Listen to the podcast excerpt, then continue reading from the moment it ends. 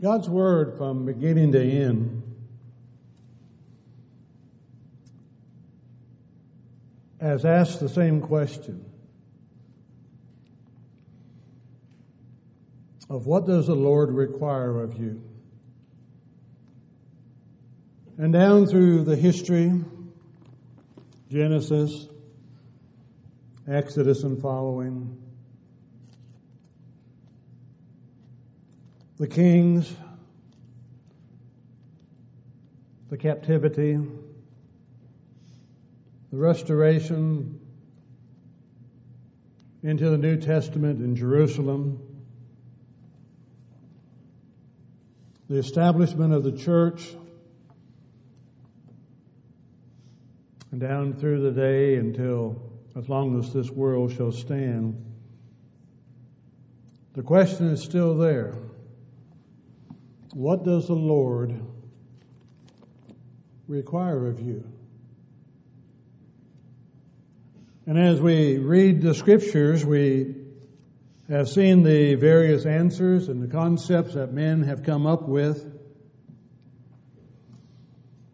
and not those that are in opposition to God, but for those who have had a knowledge of God, familiarity with His Word and His will and His actions, and yet at times have still missed what the Lord is asking of us. In the book of Micah, in the sixth chapter,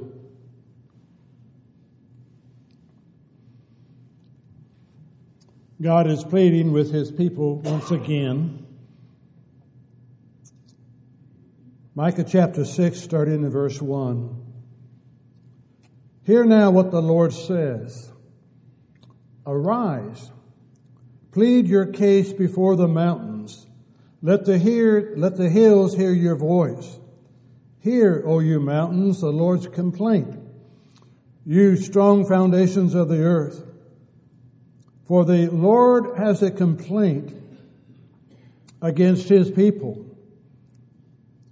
and he will contend with Israel. O my people, what have I done to you? And how have I wearied you? testify against me. For I brought you up from the land of Egypt. I redeemed you from the house of bondage. I set before you Moses, Aaron, and Miriam. O my people, remember now what Balak, king of Moab, counseled, and what Balaam, the son of Beor, answered him, from Acacia Grove to Gilgal, that you may know the righteousness of God. With what shall I come before the Lord and bow my, myself before the high God? Shall I come bef- before him with burnt offerings, with calves a year old?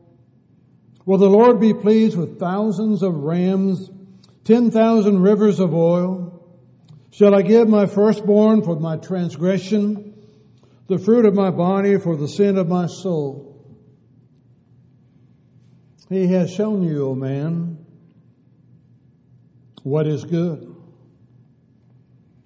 And what does the Lord require of you? But to do justly, to love mercy, and to walk humbly with your God.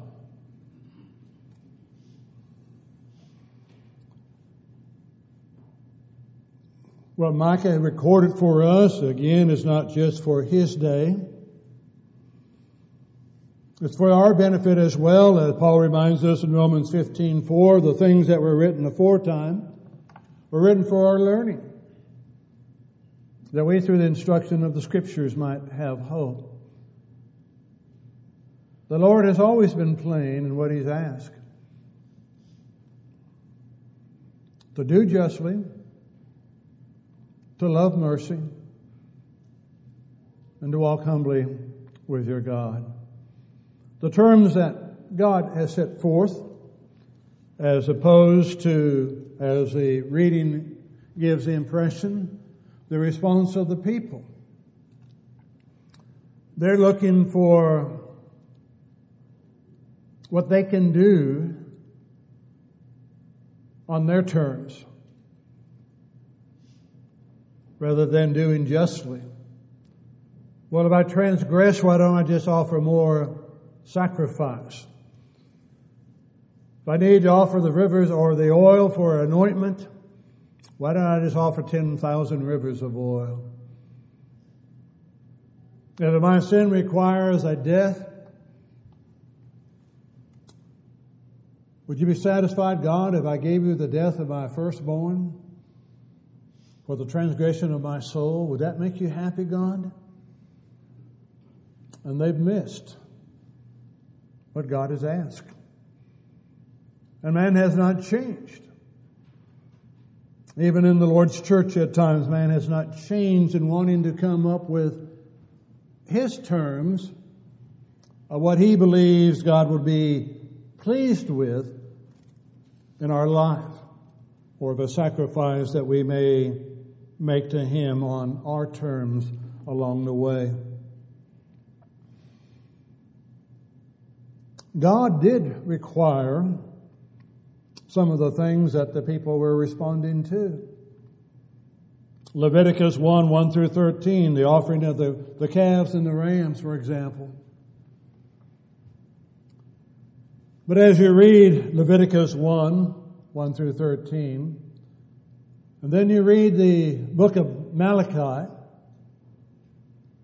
you see a difference there. God required the best of the flock. That would be a sacrifice on the behalf of the people. You kept the rest of the flock, but you offer God the best of the flock. And by the days of Malachi, they were offering God the sick, the lame, and the blind. They were not giving as they ought to have given, as Malachi would go on to state to them. They were claiming to be God's people. They were claiming to be followers of God's Word. They were claiming to have a relationship with Him, but they had not done what Micah has talked about here. To do justly, to love mercy, and to walk humbly with your God. They would go to the absurd. If you want oil, I'll give you a thousand rivers of oil. That's not what God was looking for. Everything that they offered was to be the best. Their life was to be an offering to God. They were to give God their life. And they were to believe that God would be their God and that He would provide for them. But they had already forgotten that. They forgot that the day they came up out of the land of Egypt. That God would lead them and God would provide for them. They complained about both. God leading them into the wilderness and God not providing for them in the way that they would like to have been provided for. They would prefer to remember the cucumbers, the leeks, and the garlics and be slaves in Egypt than to be under the almighty hand of God, guiding, protecting, providing for them. Gratitude? Where is it in their life? to do justly, to act towards God and man according to the divine standard of righteousness revealed in His Word. See, the justice is according to God, His standards that He sets forth.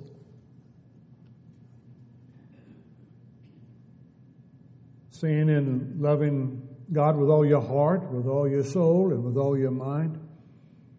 It's seen in loving your neighbor as yourself. And then Israel again. Well, who is my neighbor? And it was not who they had suspected it might be. They hadn't missed the concept that began in Genesis 1. In the beginning, God created the heavens and the earth. He formed and shaped this earth. He created everything in it, and He created man in His own image, in His own likeness. He gave them dominion over everything on the earth. But they would fail to do what God had asked. Just do what I say. And again, when Satan was effective then, and he still remains effective today, and that challenging of the Word of God. Oh, God really did not mean what he said. You're not going to die. Paraphrasing. And that's still effective today. What does the Lord require you? Love, love the Lord your God with all of your heart and your soul and your mind and we say, no, no, not all. I'll give you most. But all requires a sacrifice on my part. And I may have to give up something in this world of which we already know is going to fade away. And we know at one time when this world comes to an end, it's going to cease to be. So why do we allow the world to come between us and God? and doing what He wants and doing justice within our life. The failure for Israel to do justice it is what oftentimes led them into captivity along the way. We look over in Zechariah in chapter 7.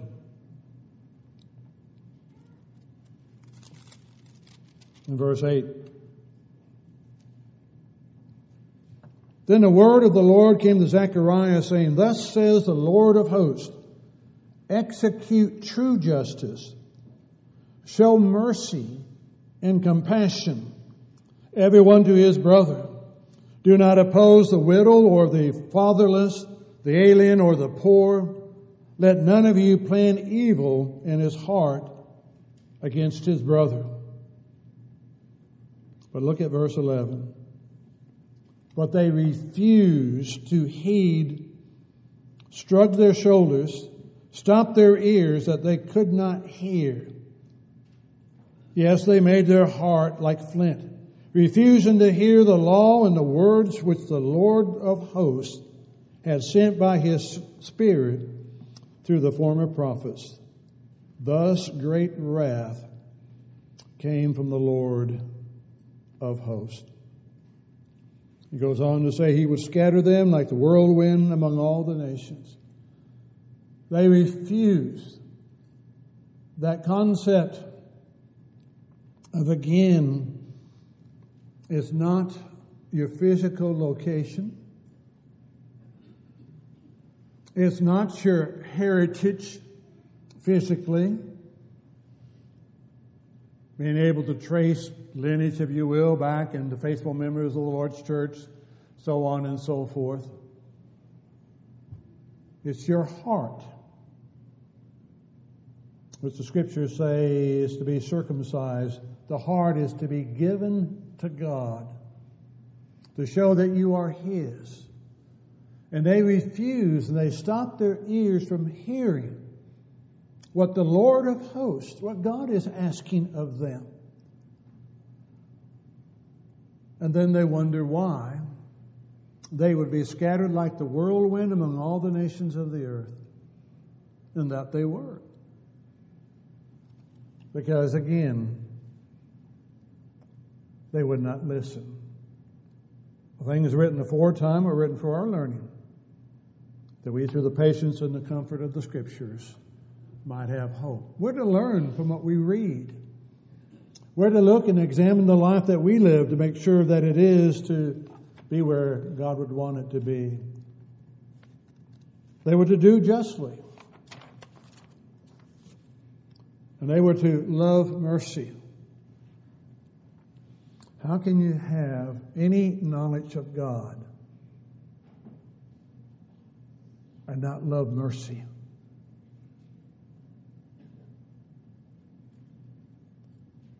How can it be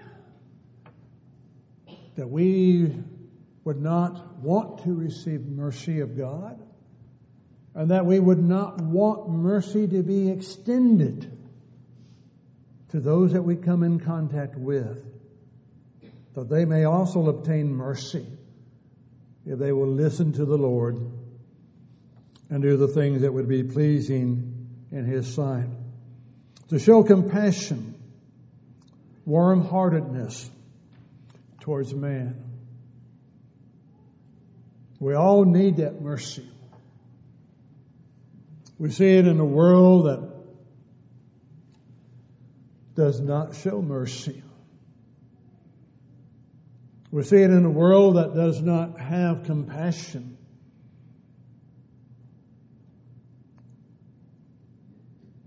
And who are willing to flaunt it and willing to taunt those who would stand for what is right.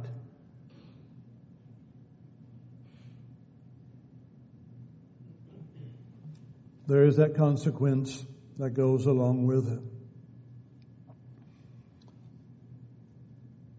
Micah reminds us in Micah 7, verses 18 and 19, that the Lord Himself delights in showing mercy. You think about that again. Without His mercy, we have no hope. He has shown mercy. It's not out of grudgingness. It's not out of necessity. It's not out of obligation. He delights, finds pleasure in showing mercy. He's shown it to us. Does he not want to show it with others or to others? But again, they have to be able to hear. We have to be willing to, to share.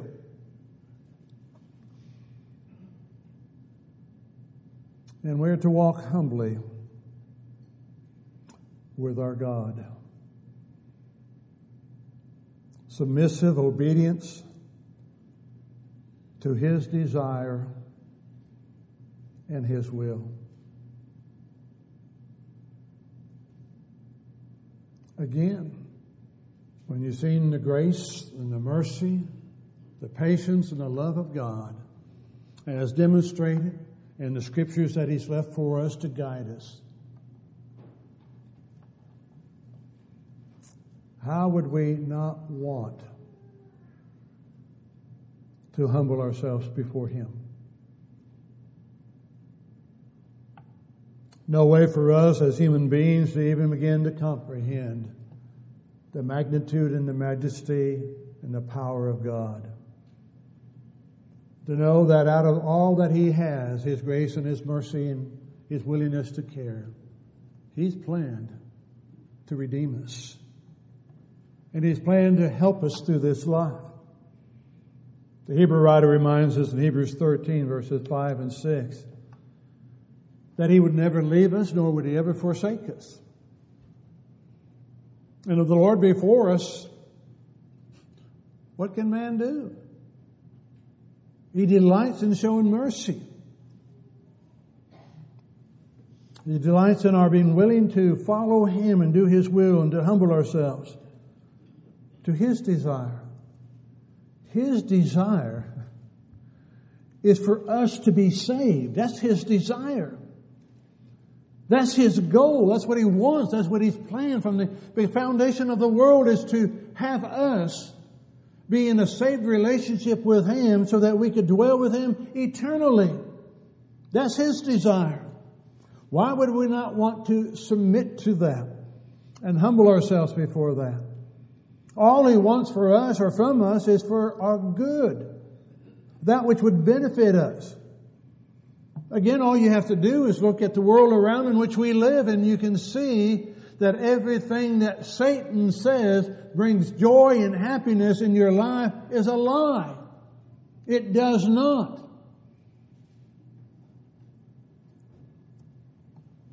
And everything that they say that brings happiness and they legislate laws to make it legal for them to do it also shows you that it is not effective and it does not do what they claim that it does. But loving the Lord your God with all of your heart, with all of your soul, and with all of your mind, and loving your neighbor as yourself brings an untold blessing and a richness in this life. But it brings eternal life with God as opposed to the consequence of listening to Satan and his lies in this life. We have to fight against our setting the standard of what we call faithfulness to God of our having a checklist that as long as I can go down and check down, here's what I've done, here's what I've done, here's what I've given, and so on and so forth, I've met the requirements of the Lord. I've satisfied His requirements. We haven't touched the hem of the garment, have we? That's us, but that's what we're doing. Haven't even come close to what He's asked of us. It's not a checklist. It's the totality of the life. And that's what we need to be willing to give to Him. Go back and read 2 Corinthians 8, about verses 1 through 5. Read about the Macedonians who were poor beyond description begging Paul not to deprive them the privilege of giving abundantly to the poor Christians in Judea.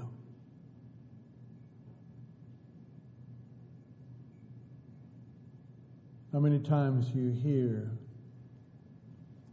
that being described for Christians. Please do not deprive us the privilege of giving to God. And I'm not talking about the monetary means. Because Paul said of the Macedonians, the reason they could do that is that they first gave themselves to the Lord. That's what they did. They gave themselves to the Lord first. When I give the Lord my, my life to begin with, everything I have is His. It's not mine. Well, I give the Lord His portion of money. It's all His money. I'm serving Him. All that I have belongs to Him. He's entrusted to me as a steward. And I'm reminded that a steward is going to be required to give an answer for the stewardship. Here's what I gave you. And how he chooses to do that, we're not told, and it's this speculation. But to stand before God and to hear him say, what did you do when I gave you? Well, you didn't give me anything. I gave you life. I gave you hope. I gave you salvation. I gave you love, I gave you mercy, I gave you grace. What have you done with that? Have you shared it? Has it touched your life? Has it turned it around? It's a difficult task to walk in the world and not allow the mud of the world to get on your feet. But we walk in the world by the grace of God. Trust in Him that as we stumble and as we fall and as we repent and confess, that He can forgive and restore. And more than that, that He holds that against us no more. Been talking with a Christian, and we've talked for 30 years over the, that Christian trying to forgive herself for what she said and what she did 30 years ago. Cannot let it go. It just tears her apart. She just cries and bemoans and says, I'm so sorry for what I did. I'm so sorry for what I said. It's gone. God's already taken care of that. I was reminding her when Satan, your thoughts in your mind, when Satan brings up what you did in the past, simply tell him he's too late. He's too late. The blood of Christ has already taken care of that. That's in the past. The blood of Christ has already covered that. Let's move on. Oh, but I cannot get over it. You need to. You need to move on and let the grace of God flood your soul. Renew that spirit and understand the hope that you have. Our lives are shaped by our deeds that we've done, good and bad. The words that we've said, the deeds that we've done that we should have or should not have done, that molds us and shapes us, makes us who we are. And we have to press on. We cannot live in that life that we can, in a time zone that we cannot go back to. Oh, I wish I could have done it differently. I wish I could have said it differently, and so on and so forth. That's over with. I'm afraid of what I might say in the future. That has not come. We live now and we serve God now. We're shaped by what we've done and what we say. But do we love Him? Do all that He's requiring of us? Yea, there are essentials that He's asked of us. Do not forsake the assembling of ourselves together as is the habit of some. There is this assembly. But that's not the totality of our commitment to God. We can assemble, and our heart and our mind can be a thousand miles away. That's not meeting, meeting God's requirement.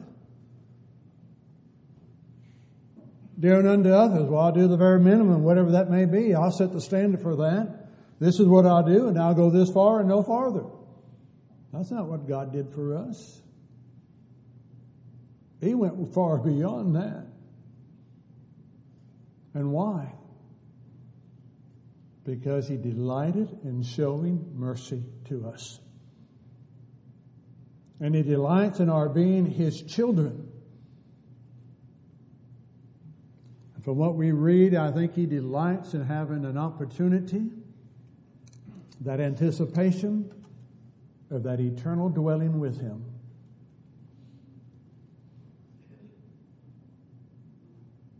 You just think about what he's prepared for us.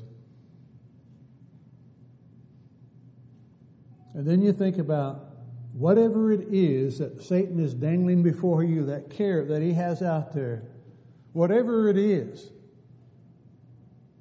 is it worth it to lose what I have with God in heaven? Again, whatever it is that he dangles, we ought to see. One is that he lies. Whatever he promises that that's going to bring to us is not true. It does not satisfy, does not bring the happiness, does not bring contentment. Because when we look with the physical eye and the physical mind, there's always that more, whatever it may be. Again, Satan knows that. He's effective. Forget what the advertisers are offering, whatever it is. Look at the words that they choose to use and making their appeal to you, whatever it may be. The interesting one I've seen recently is whatever the app is, whatever it does, you can boost your score. If you have a higher credit rating. And it shows everyone having the score boosted up, and then they change the apartment that they live in, and they get boosted again. They change the apartment that they're living in. They get all this thing that you get up, you have well, everything that you want there. What they don't tell you is your income has not gone up that way. But you have the credit so you can live up that way. False. It does not bring what they say it does. Again, to go back to Micah. Here's what the Lord has required of us to do justly, to love mercy, and to walk humbly with your God. That's what He asks of us. So the question this evening is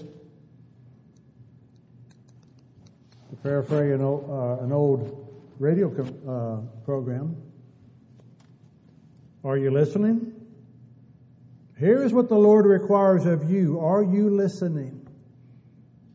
Are you doing what He asks you to do?